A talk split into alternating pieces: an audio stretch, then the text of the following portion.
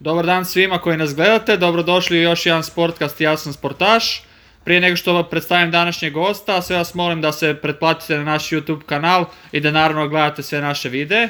A sad ću predstaviti našeg gosta, s nama je Tonči Stipanović, naš proslavljeni jedriličar. Tonči, dobar dan, dobrodošao. Dobar dan, dobar dan vama i svim gledateljima, slušateljima. Najprije Tonči nećemo o sportu, nego velike čestitke u ime cijele naše stranice i svih koji ovo vodimo na nedavnoj prinovi u obitelji. Sportski uspjesi su jedno, ali obiteljski su nešto puno bitnije, pa evo iskrene čestitke. Je, hvala i stvarno e, kad dobiješ dite ovi sina ili čer, stvarno je to neko, neki poseban osjećaj i ne može se nikako miri sa, sa sportskim rezultatima, to je ipak nešto puno više od samog sporta i nešto što stvarno čovjeka veseli. Ako se ne varam, ovo ti je drugo dijete, pa je onda lakše drugi put već znaš šta te čeka ili? Pa je, sigurno. Kad, velika je razlika kad dobiješ prvo ili drugo dijete, već kad dođe drugo si puno opušteniji, znaš već kako reagirati na neke stvari i nekako si se već navika imati to malo dite u rukama, tako da je puno, puno lakše. Eto, drago nam je da se dobro i u tome snalaziš, a ne samo u jedrenju. Za početak, inače sa sportašima prvo analiziramo neke njihove rezultate, ali sad moramo, nažalost, ovom koronavirusu. pa evo da te pitam, jesi živ, zdrav, kako si, jesi, jesi možda bolestan, nisi? Pa evo, sva sreća, dobro sam, stvarno se pazim šta mogu više, E, rijetko, rijetko se izađe malo tu na zrak, e, ima ni ovaj pasa pa treba njega odvesti u šetnju pa onda tu iskoristimo jedan put žena, jedan put ja dnevno izađemo s njim malo na zrak. Ovaj, iako ja evo, u doba korone dosta treniram i dalje tu na, na balkonu, na lođi, tako da sam ja malo više na svježem zraku nego ostatak ovaj, upućana, ali treba se paziti stvarno nekako nas je sve ovo pa u neku ruku je malo iznenadilo. Vjerojatno nismo, niko nije od nas mislio da će se to tako proširiti i da će biti tako ozbiljno. Tako da ovaj, moramo se svi skupa paziti. Ovo što si rekao da šetate psa, ali se onda uh, se natječete ko će ovaj put prošetati psa ono, ili, ili se nekako raspodijeliti? Pa je, je, ovaj, kako, kako dani prolaze, i ja i ovaj, žena bi htjeli izaći vanka s njim, tako da smo eto, uspjeli smo se dogovoriti da jedan ide ujutro, jedan popodne, tako da oboje uspijemo malo izaći, da izađemo iz, iz kuće malo. Mi nemamo psa, ali borba ko će ići do dućana i po kruh, eto pa. Slična stvar. A recimo u, Splitu se nalaziš, jel? Jesam se. I kako je u Splitu kad je korona ovoga? Jel se igraš uvijek picigin? Neki dan sam vidio na vijestima da su neki igrali ovoga. Pa je, nažalost ima još i ima još toga malo, nađe se, nađe se stvarno, promijenili su nam se svima životi i... Možda se ljudi teško na to prilagode, ono.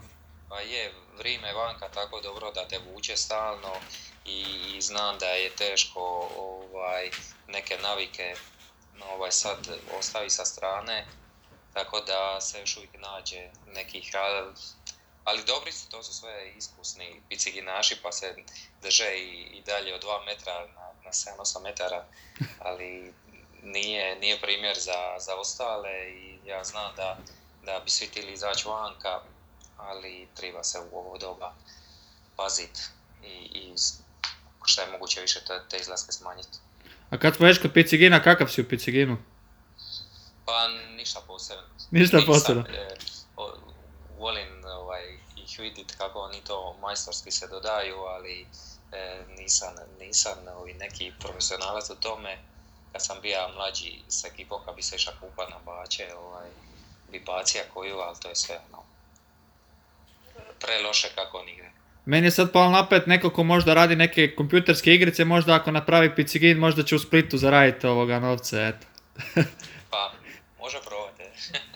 reci mi što ti najviše fali iz normalnog života? Rekao si da ne treniraš, odnosno ne možete ići na more. Bilo je u medijima da si napravio svoj brod, pa da možeš malo reći kako je do toga došlo. Pa je, inače imaju, imaju te klupe za višenje se zovu, jer stvarno izgleda kao neka klupa. I, i naravno ovaj, uzeo sam mjere sa, sa broda i pošto je otac stvarno vičan sa alatom, otišli smo jedan dan u Bauhausa, kupili smo drva, letve i neke ploče i onda smo to u jedan dan sastavili. Ja sam izmirija kako to sve u brodu stoji, provali smo to prebaciti na tu klupu i mogu reći da ovaj, skoro svaki dan je koristim i osjećaj što se pozicija tiče, kako stojiš na nju je dosta slična u brodu, ali to je ipak statički brod, na moru se dosta miče, do, pritisak u jedru se stalno minja, tako da se dosta radi sa tijelom, onda je to dosta statično, ali, ali je dosta bitno da i dalje je to nekako taj osjećaj u tim nogama, na to, u toj poziciji i dalje ostane što je moguće dulje, jer kad se vratimo u brod, će, da, da, da, ne, da nisam izgubio taj osjećaj i da nekako šta prije se vratim u formu šta se samog jedrenja tiče. A da se malo našalima, kako imitiraš vjetar? Jesi možda stavio ventilator neki ili nešto? Ili nema? A, ventilator je tu spreman, ali nisam, nisam ga još ovaj, ovaj, uključio. Nadam se da, da, neće doći, da nećemo dočekati ovakvu izolaciju tako vruće dane pa da će trebati to poslušati. A, a što se tiče tog, te tvoje brodogradnje, ja tu njušim da i neku veliku zaradu možda se spremaš za život nakon karijere ili je to ovako samo da se snađeš?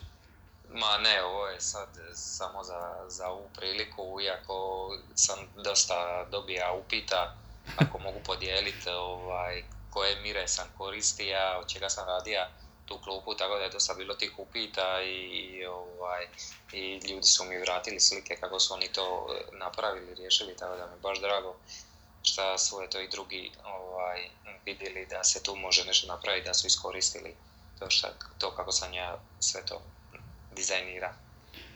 A osim što ploviš po prostranstvima svog balkona, na koji način još održavaš formu i koliko dnevno treniraš sad dok je izolacija?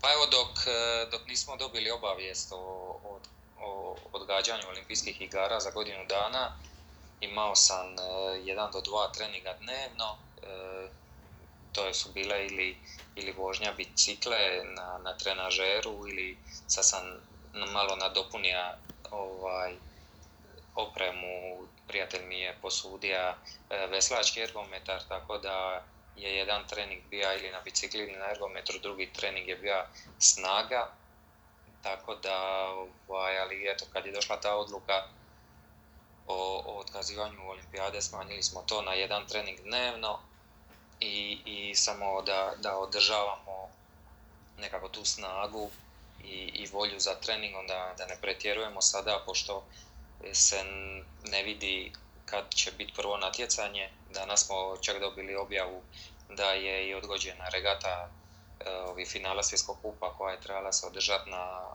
na regatnom polju gdje će se olimpijada koja je trebala biti sredinom šestog mjeseca, ali evo danas smo dobili obavijest da je otkazana, tako da najvjerojatnije prva regata će biti e, krajem osmog mjeseca.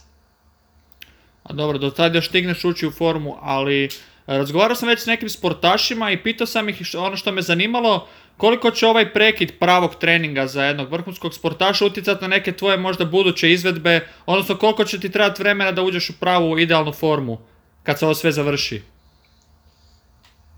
Pa, pa mislim, evo sad nakon koliko, 26-7 godina jedrenja, ovaj, znan brod u milimetar i ono što je najvažnije je da, da se ne stane skroz to što neću biti u brodu, što neću jedrit, neću E, zaboraviti i mislim da ću brzo doći u formu kroz, kroz dva, maksimalno tri tjedna jakog treninga na moru. Mislim da ću već biti na, na nekoj e, visokoj razini, ne, ne, nekoj, ne maksimumu koju sam bio, ali na, na jedno 70-75% ću sigurno doći kroz 2-3 tjedna, sve ovisno o uvjetima koji ćemo imati na moru. U slučaju da bude lagani vitar, onda će to sve duže trati, ali ako nas posreći vrijeme i budemo imali je malo jači vitar, onda će to sve brže ići, jer je onda i dinamika na treningu ovaj, veća i onda se sve to brže nekako vraća. Ali sigurno da, da, je, da ni, ono, ni, ne, ne osjećamo se ugodno što izbivamo sa tih treninga. nekako nam je sve to novo jer navikli smo ujutro se dignuti u 7 sati, krenuti s treninzima i, i stati na večer sa svim obavezama u danu tek oko 7 sati, tako da, da je svima ovo nama novo. Možda je najbitnije u cijeloj ovoj priči ostati ovaj, ono pozitivan u glavi i ne misliti na, na, na, na nikakve crnjake, nego jednostavno pozitiva i, i ovaj, davati iz u dan koliko možeš i da, da to sve ostane u nekoj normalnoj razini, ono, levelu da, da ne staneš skroz i da ne odlučiš sad u jednom trenu, aj sad više neću trenirati, nego jednostavno šta trener zada raditi i, i ovaj, održavati cijelu tu priču. E, idemo sad malo porazgovarati o jedrenju kao sportu. Mnogi ljudi e, prate jedrenje evo, isključivo kad, je, kad su neke olimpijske igre ili nešto i ne znaju baš točno ni pravila. Pa evo mene na, za početak zanima uh, koje sve discipline postoje u jedrenju. Ja znam ono uh, sa vijesti i to klasa fin, klasa laser. U čem je točno razlika ako možeš objasniti ukratko ovoga? Pa dobro, ovaj, e, istina jedrenje se baš i ne prati, nije toliko gledljiv sport, ajmo reći, jer e, ima dosta križanja e, i regata traje sat vremena i onda je teško nekome ko prvi put to gleda objasni šta se tu dešava jer treba znati odakle puše vitar i kako brod se kreće, tako da je dosta to teško sve nekome objasniti i ovaj, iskreno nije baš zanimljivo sad gledat cijelu tu masu brodova koja se križa, teško je stvarno ovaj, tu skuži šta se dešava, a imamo dosta raznih klasa e, u cijelom svijetu, ali nekako i najvažnije su ove olimpijske klase i najviše se tu razlikuje o veličini broda, veličini jedara, o, o broju ljudi koji jedre, znači ja u lasera jedrim sam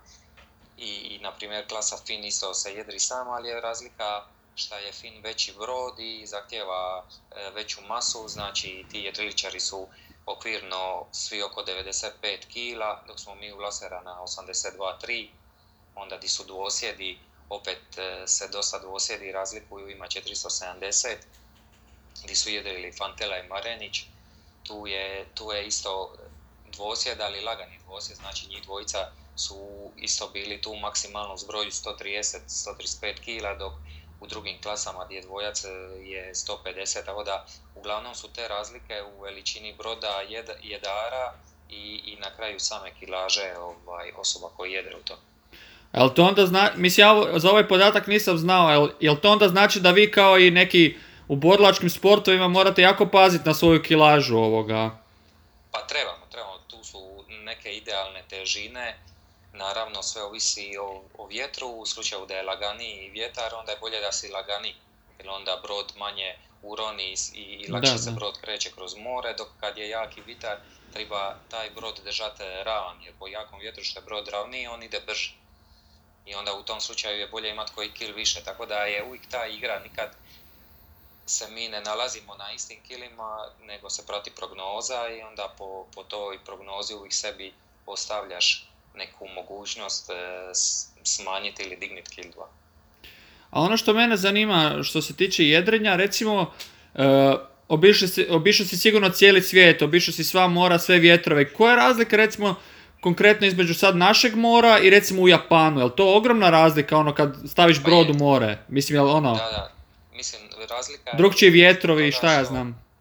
Pa je, na Jadransko more je zatvoreno, pogotovo i naši kanali, Splitski kanal je zatvoren i tu se ne može razviti neki veliki val, dok je u Japanu e, otvoreno more, to je baš, baš veliki ovaj, zaljev i stvaraju se veliki valovi, velike morske struje koje mi nemamo i onda je dosta teže zajedriti i triba vremena za sve to se naviknite, zato i mi jesmo već tri godine idemo u Japan da bi se navikli na te uvjete jer su dosta, dosta različiti i onda isto tako tokom zime biramo mjesta gdje ćemo ići na pripreme da bi dobili takve slične uvjete jer ne možeš nikad dobiti iste i nekako smo evo zadnje dvije godine e, baza ziminanje na Malti jer je tu otvoreno more i onda dobijemo to što nam triba da treniramo po tim velikim valovima i velikim e, strujama.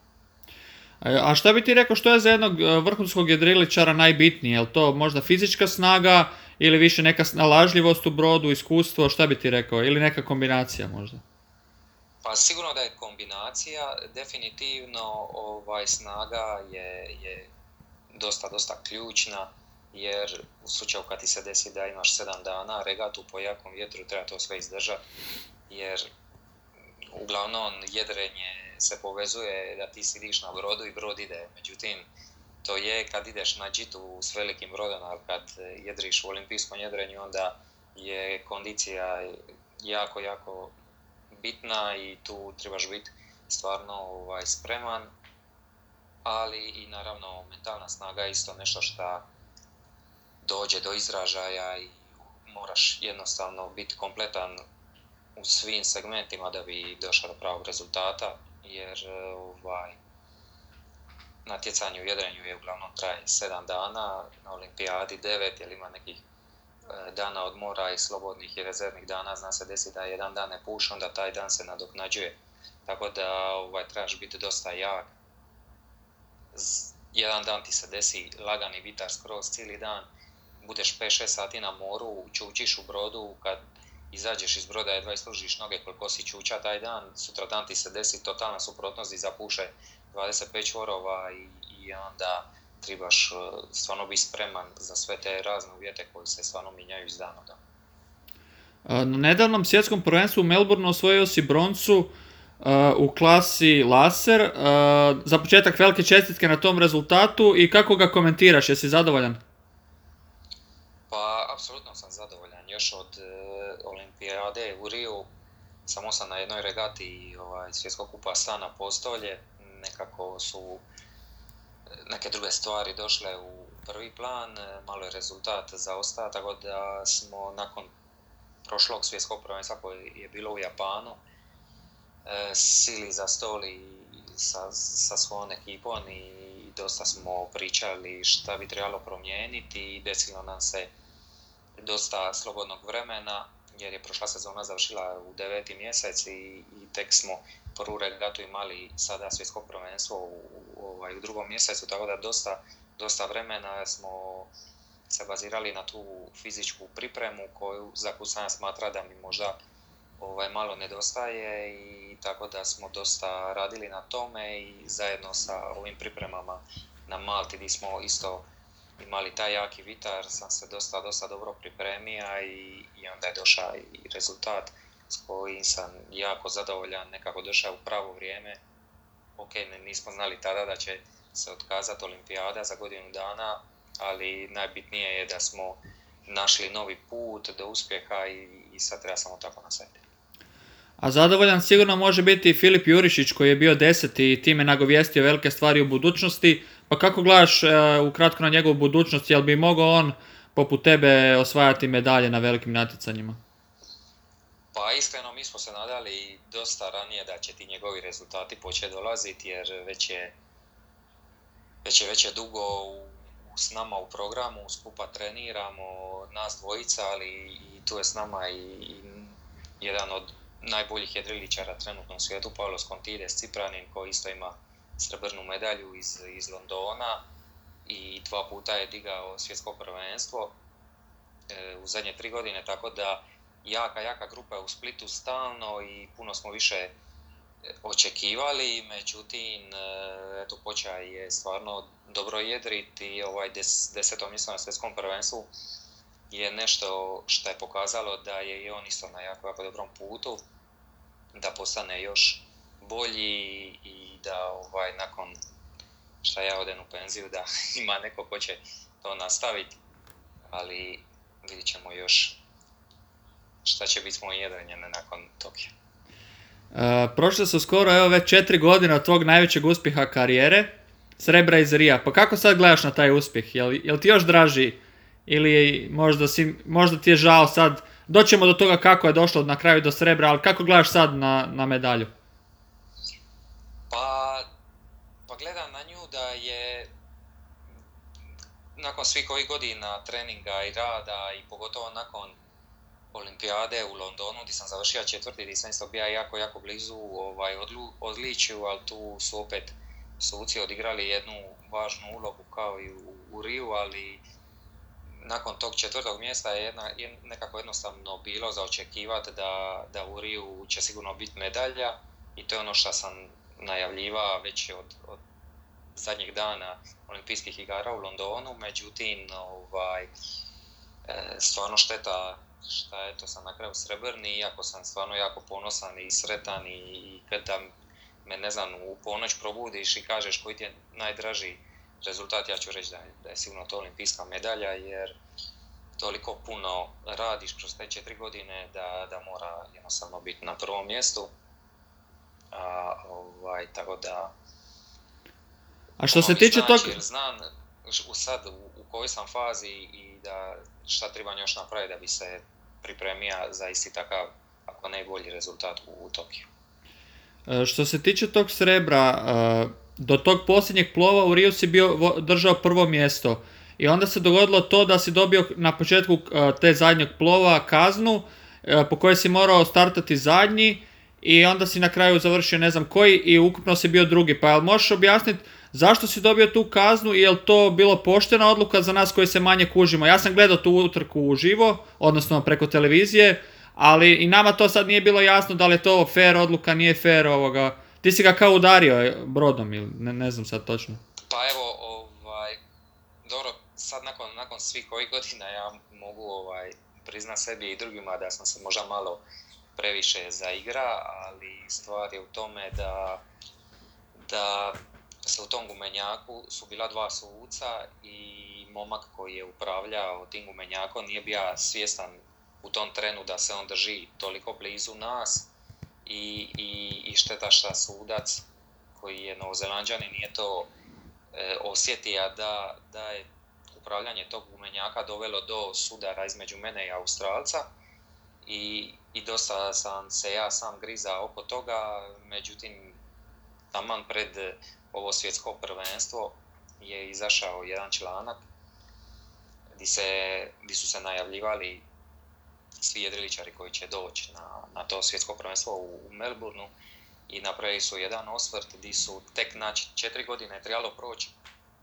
da bi oni objavili kako, se doš, kako je Australac uoče došao do te zlatne medalje i u tom intervju e, se, i se prvi put e, reklo da to baš i nije bila poštena odluka sudaca i da je upitno, upitna ta zlatna medalja Australca koliko je ona fair ili koliko ona nije fair, tako da je dosta smo bili iznenađeni ja i trener e, sa tom objavom i, i ovaj, tako da nam je malo još nas je to umirila i, dala do znanja da možda ipak su oni, ne samo oni, nego, nego jedriličarski svijet svjestan da ovaj, je tu bilo greška, greška suca i da je trebalo to sve malo drugčije završiti. E, evo, mi se nadam da ćeš to nekako zaboraviti, da ćeš ostaviti samo lijepe dojmeve od toga i da ćeš u Tokiju osvojiti zlato pa da ti ništa ne fali. Reci mi, je li ti to možda cilj, e, zlato, probati u Tokiju? Pa sigurno. Treba ići na, na ovaj, postaviti visoke ciljeve i, i ovaj, da to bude nekak, nekakva vodilja jer e, za tu regatu se stvarno treba pripremiti najbolje šta možeš i, i provat e, doći tamo, odjedrit e, bez ikakvih grešaka, zaboraviti na sve što je do sad bilo, jednostavno nova regata, iz dana u dan davati svoj maksimum i, i spremat se i nekako ima cilj da, da, da se tamo jedri samo za zlato. Jel ti odgovara ovo što su odgodili olimpijske igre ili ti je sve jedno? Mislim što se tiče tvoje forme i ne, nečeg takvog.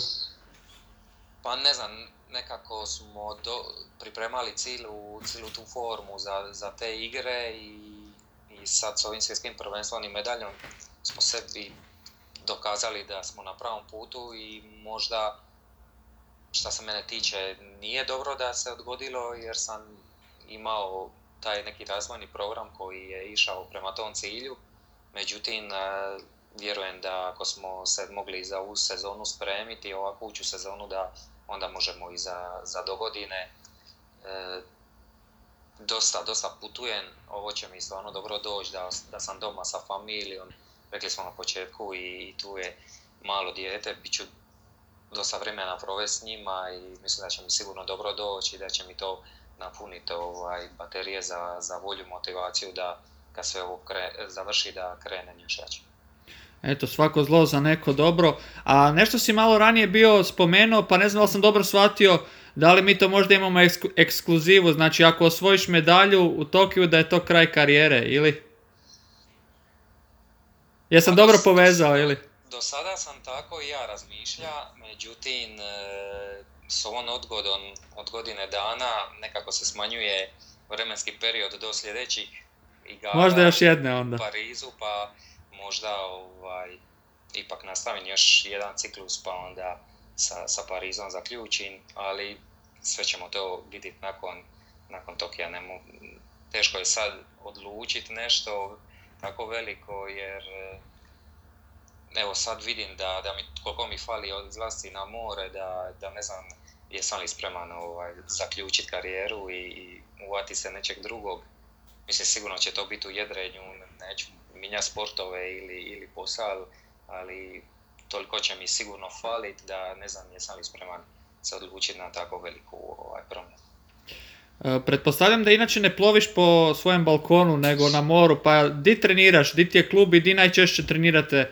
Rekao si da ste na Malti ovoga preko zime, a inače ste tu u Splitu ili di, di trenirate? Da, da, naša baza je u Splitu u jedričarskom klubu Mornar, e, tu dolaze svi naši spanning partneri i tu treniramo što je moguće više e, jer stvarno je teško ovaj, putovat. E, sezona je svake godine sve gušća i naravno onda i sve skuplja, tako da je teško izdvajati novce još ih za putovat okolo po svitu samo da bi trenirao, tako da je e, baza u Idričarskom klubu Mornar, dok smo na Malti zimi jer imamo tamo jako, jako dobru ovaj, konekciju sa ekipom koja je prije trenirala isto u Splitu i dosta smo s njima prije surađivali tako da nam dosta izlaze u susret i imamo odlične uvjete tamo tako da nam se to nekako pokazalo najbolje jer nam je dosta blizu kuće, ne trebamo puno putovati, a imamo uvjete kakvi nas skoro isti kaj što nas čekaju u Tokiju, tako da mislim da smo nekako ove zadnje dvije godine te kockice sve dobro, dobro posložili i mislim da stvarno grabimo velikim koracima naprijed. Reci nam, koji su ti planovi sad do kraja godine? Koja vam je prva sljedeća regata? Jel se zna šta će biti? Pa evo, smo da će ova regata u Japanu biti prva e, sredinom šestog mjeseca, međutim ona je otkazana i sada E, regata koja je trebala biti u Francuskoj krajem četvrtog mjeseca još nije odredila nove datume, čekaju kako će se razvijati cijela situacija, ne žele odgoditi regatu skroz, nego pokušavaju čekati razvoj situacije i onda kad se sve smiri dati novi datum, tako da očekujemo ili tu regatu tamo kroz sedmi mjesec ili regatu u Njemačkoj ovaj, u Kilu krajem osmog mjeseca i onda i nakon toga Europsko prvenstvo sredinom desetog mjeseca koje se isto tako maklo sa petog mjeseca na deset i ta, to, Europsko prvenstvo mi ove godine nije bilo u planu, ali pošto se evo, situacija mijenja, e, probat ću odjedriti do kraja godine što je moguće više regata, pa makar to bile neke manje, ali jednostavno treba nadoknaditi izgubljeno vrijeme, tako da se još taj kalendar mijenja iz dana u dan, ali očekujemo tamo krajem sedmog, početak osmog mjeseca da bi mogla biti prvo, prvo natjecanje. A što se tiče stanja u jedrenju kod nas, e, kako je stanje, jel ima, osim tebe, ko je tu među najboljima, jesmo dobri u odnosu na neke druge zemlje, kako stojimo? Pa, u Hrvatskoj se dosta jedri, ja bih rekao, ali nismo previše rašireni sa klasama. E, što se tiče lasera, tu je Filip, ali nekako nema još niko u blizini koji bi se mogao tu ovaj, priključiti, šta je loše, jer kad sam ja počima, kad sam ja jedrija i kad sam prešao u lasera ima sam šest, sedam njih ispred sebe i, i to se nekako razvuklo kroz idućih osam godina međutim sad smo samo ja i Filip tu, naravno Jedre i ostali ima, ima ovaj, dosta mladih jedriličara, ali niko se još nije saknija s nekim velikim rezultatom. Iako smo Hrvatsko jedrenje jako, jako dobro u juniorskim klasama, pogotovo u klasi laser gdje skoro svake godine imamo nekoga na postolju, međutim nema još, još su oni dosta daleko i mladi su, tako da će sigurno treba proći bar jedan još olimpijski ciklus dok se neko novi ne pojavi. I nadam se e, stvarno u šta, ovo što pratim u Hrvatskoj u, u Zadru se dosta radi u dvojcima gdje smo imali Šimu Igora i bilo bi super da se ta ovaj, tradicija nastavi, oni rade dosta na tome, tako da vidit ćemo, fin, Finu je ovo najvjerojatnije zadnja olimpijada, odlučeno je da, mhm. da oni nakon Rija više neće biti olimpijska klasa, nego se uvodi, uvodi dvojac koji će jedrit e, znači offshore na otvorenom moru. To će biti nova disciplina za, za Pariz 2024. Tako da to je po meni šteta jer, jer gubi se taj neki natjecateljski draž, to offshore jedrenje je super, lipo, ali ne, ne prati to puno ljudi i može se desiti da nemaš vitra kroz 3-4 dana, napraviš ono 300 metri, ne makneš se, tako da ne znam koliko je to tu zanimljivo, a u Fina su stvarno kršni veliki momci, jedre, bore se i je to šteta za tu klasu.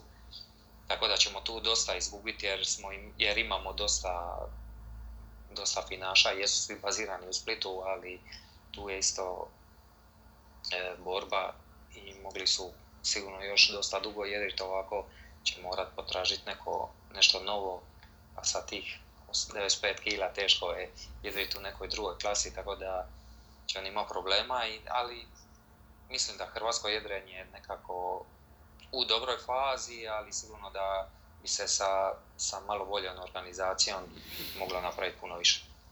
A šta misliš koliko bi još danjoj popularizaciji jedrenja E, doprinjela bolja medijska zastupljenost ovog sporta. Mi, mi često ukazujemo na to, u ostalom naša stranica je nastala zbog toga što neki e, sportaši koji su vrhunski u svojim sportovima jednostavno nisu dovoljno zastupljeni.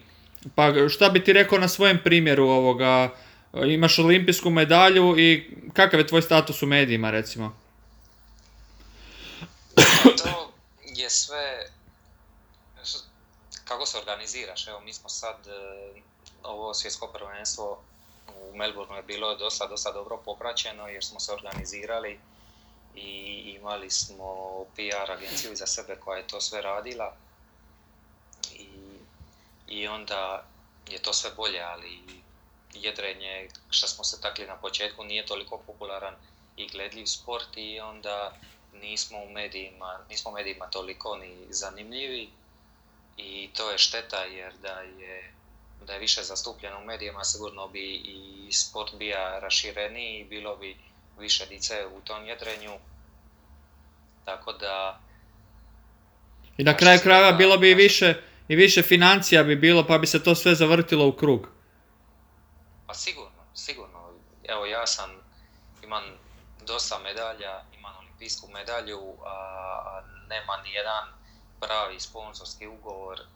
Sve je to bazirano na prijateljstvima, e, poznanstvima i to su sve neke pomoći, nema tu nekog, nekih velikih novaca, iako ovaj, razlika je velikih novaca u, u nekim drugim sportovima, ne može se nikako jedrenje ni blizu staviti s nekim nogometom ili košarkom i atletikom, to je skroz druga priča, znači u jedrenju doći do sponzora je skoro nemoguće, E, dosta i sve rade veze i ako nemaš vezu nemaš ni sponzora, nemaš para. Tako da ovaj, ja sam sve ove godine idem na regate i nastupam i, i nekako organiziran e, svu sezonu na račun svojih olimpijskih e, gradskih programa i kluba i sve se, sve se financira iz toga. Tako da bilo bi super da je bolje, ali neću se žaliti, bavim se svojim jer, jer ja to volim, a ne da bi, da bi bio neko, neki profit. Pa naravno, ali svakako evo pozivamo sve sponzore da se malo usmjere i na jedrenje. Gledao sam malo po društvenim mrežama i zapelo mi je za oko da si bio na prijemu kod e, bivšeg predsjednika Mesića. Pa kak je to bilo tamo? Jel ima dobre viceve Mesić? Pa davno je to bilo, moram priznat, ali uvijek je, uvijek je to zanimljivo e, ići na takve neke prijeme i, i, i možda od svih predsjednika nekako je on možda bio najopušteniji i stvarno je bilo ugodno u, u njegovom društvu, e, ali isto nas je dobro, dobro nasmijao na samom odlasku, tako da ovaj, to nikad neću zaboraviti i bilo je baš super.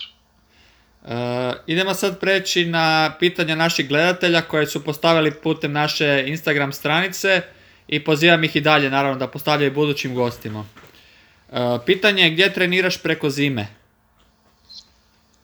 Pa, znači ako nismo na, na Malti provodimo dva puta po dva tjedna kroz e, prvi i drugi mjesec, 12, 12. i prvi mjesec, ali inače smo i dalje u Splitu, trenira se svaki dan, jedino ako padne temperatura ispod 5 stupnjeva, onda, onda ipak ostanemo na kraju jer zna biti dosta hladno na moru, pogotovo ako je lagani vitar i ako previše e, nema, nema gibanja u brodu, dosta brzo ti se noge smrznu i onda nakon toga ne funkcioniraš. To sam te zaboravio ranije pitat. Obišao si sigurno pola svijeta, vidio prekrasnih mora, prekrasnih država, gradova. E, osim Hrvatske, gdje je najljepše more? Pa teško je to reći. Mi uvijek kad odemo negdje to je maksimalno mjesec dana, i, i, ali uglavnom je to na nekih 10 do 15 dana i previše se u, u tako kratkom vremenu ne možeš zbližiti s nekim mjestom, tako da uvijek kad me to pitao, kažem da stvarno nisam osjetio nigdje, nigdje tako kao šta imam doma i stvarno u Splitu mi je najdraže i uvijek se rado vraćam doma i iščekujem prvi trening ispred svog kluba. netko dalje pita koliko košta jedna jedrilica? Znači klasa laser u kojoj ja jedrim kompletna sa svom opremom, znači brod, jarbol, jedra, timun centar od Kolomba, kako se već književno kaže, je nekih 7,5 tisuća eura i to je najjeftinija olimpijska klasa, sve ove druge klase su dosta skuplje i zbog toga je i klasa laser najraširenija u svijetu i niti jedna druga klasa ne može brojem doći ni blizu. Ja se samo nadam da ne moraš sam plaćat taj brod, nego da ti to osigurava olimpijski odbor ili klub ili neko. Pa je, je. Je, je dobro. Olimpijski klub ili, ili Hrvatski ličarski savez je uglavnom kupovao brodove u zadnjih 10-12 godina. Eto, velika pohvala i za njih. Uh, dalje neko pita, uh, je li ti draže jedrica li, lijeve strane ili s desne? E, kad se kad sedri s desne strane, onda imaš pravo prolaska i onda uvijek bolje biti na desnoj strani nego, nego na lijevoj, jer si onda sigurniji, tako da desna strana je bolja. Uh, tko ti je najdrži flokista u klasi zvijezda? E, ovo, čak i znam ko ovo postaja pitanje, ali da se ne bi ljudi ljutili, ne, morat ću priskočiti odgovor. Može, može, diplomatski može. Da, da. kolika je bitna fizička sprema, a koliko taktička i ajmo reći neka inteligencija u postocima. Znači taktika, inteligencija i fizika u postocima, neko pita koliko je ono. Pa, pa ja bih rekao da je taktika, ajmo reći, 40-30-30, znači taktika, inteligencija i snaga. Dobro, koliko na vas s obzirom na nemogućnost treninga utječe situacija s koronavirusom? Već smo to malo govorili, ali ono, puno pa- utječe pa, ili... Pa više šta eto velika volja i, i, i mali nemir u, u tijelu šta, nis, šta nisam na moru, ali nekako sam osjećaja da, da ovaj, ne utječe previše, da ću sve to moći nadoknaditi.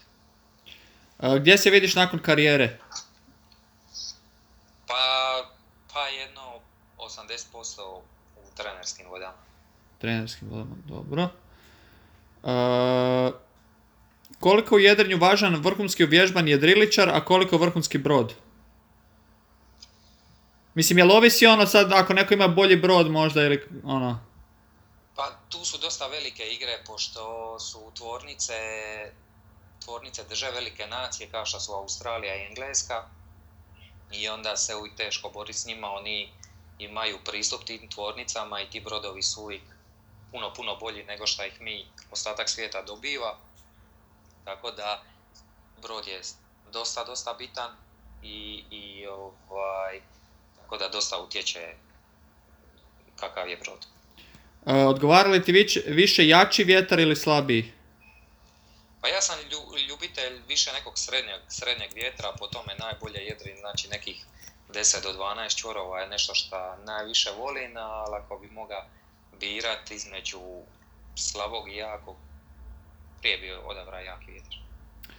E, kako kratiš vrijeme na regati dok čekate vjetar? Jesi nervozan ono ili, ja to ne znaš koliko će potrajati, jel tako? Ono. Pa je, ovaj, zna biti nervoze, pogotovo kad loše stojiš, u regati prošlo je već 2-3 dana, nisi baš najbolji, ti ja bi biti ja bi popraviti taj rezultat onda kad nema vitra zna biti malo nervoze jer želiš e, novu priliku za ispraviti greške i za popraviti se u plasmanu tako da zna biti mala nervoza ali uglavnom nešto pjevušin u glavi uvijek ostane zadnja pisma što si čuva prije nego što si izašao iz apartmana ili kombija nekako zadnja pisma ostane u glavi onda nju pjevušiš i, i ovaj, pokušavaš nekako te misli smiriti i, i ovaj, smiriti tu nervozu u sebi. E, evo, zadnje pitanje, jesi li ikad požalio što se baviš jedrenjem, a ne nekim popularnim sportom? Pa nisam. Znači, zna proći ono u zezanci kroz glavu, ono kad se desi to ili da čekaš vitar ili nisi na moru ili ima puno vitra, onda u zezanci kažeš pa jesam i moga izabrati koji bolji sport ali ovaj, ne, cijeli, cijeli život sam uz more, uz jedrenje i pitanje je kakav bi bio da sam izabrao neki drugi sport.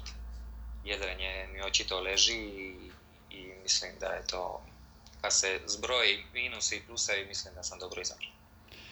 Eto Tonči, hvala ti lijepo, želimo ti sve najbolje u nastavku karijere i u privatnom životu i samo moram još naglasiti da mi ljetujem, ja ljetujem u Kaštelima, onda očekujem ovoga, ovo ljeto ja jednu vožnju ovoga, u jedrilici. Apsolutno, apsolutno. Obavezno se javi i ideš na more. Može, veliki pozdrav Splitu i čujemo se. Hvala, pozdrav.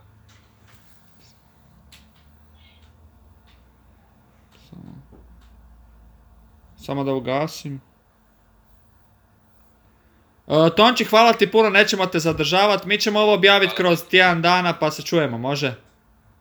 Može, može. Pozdrav! Ajde, čao.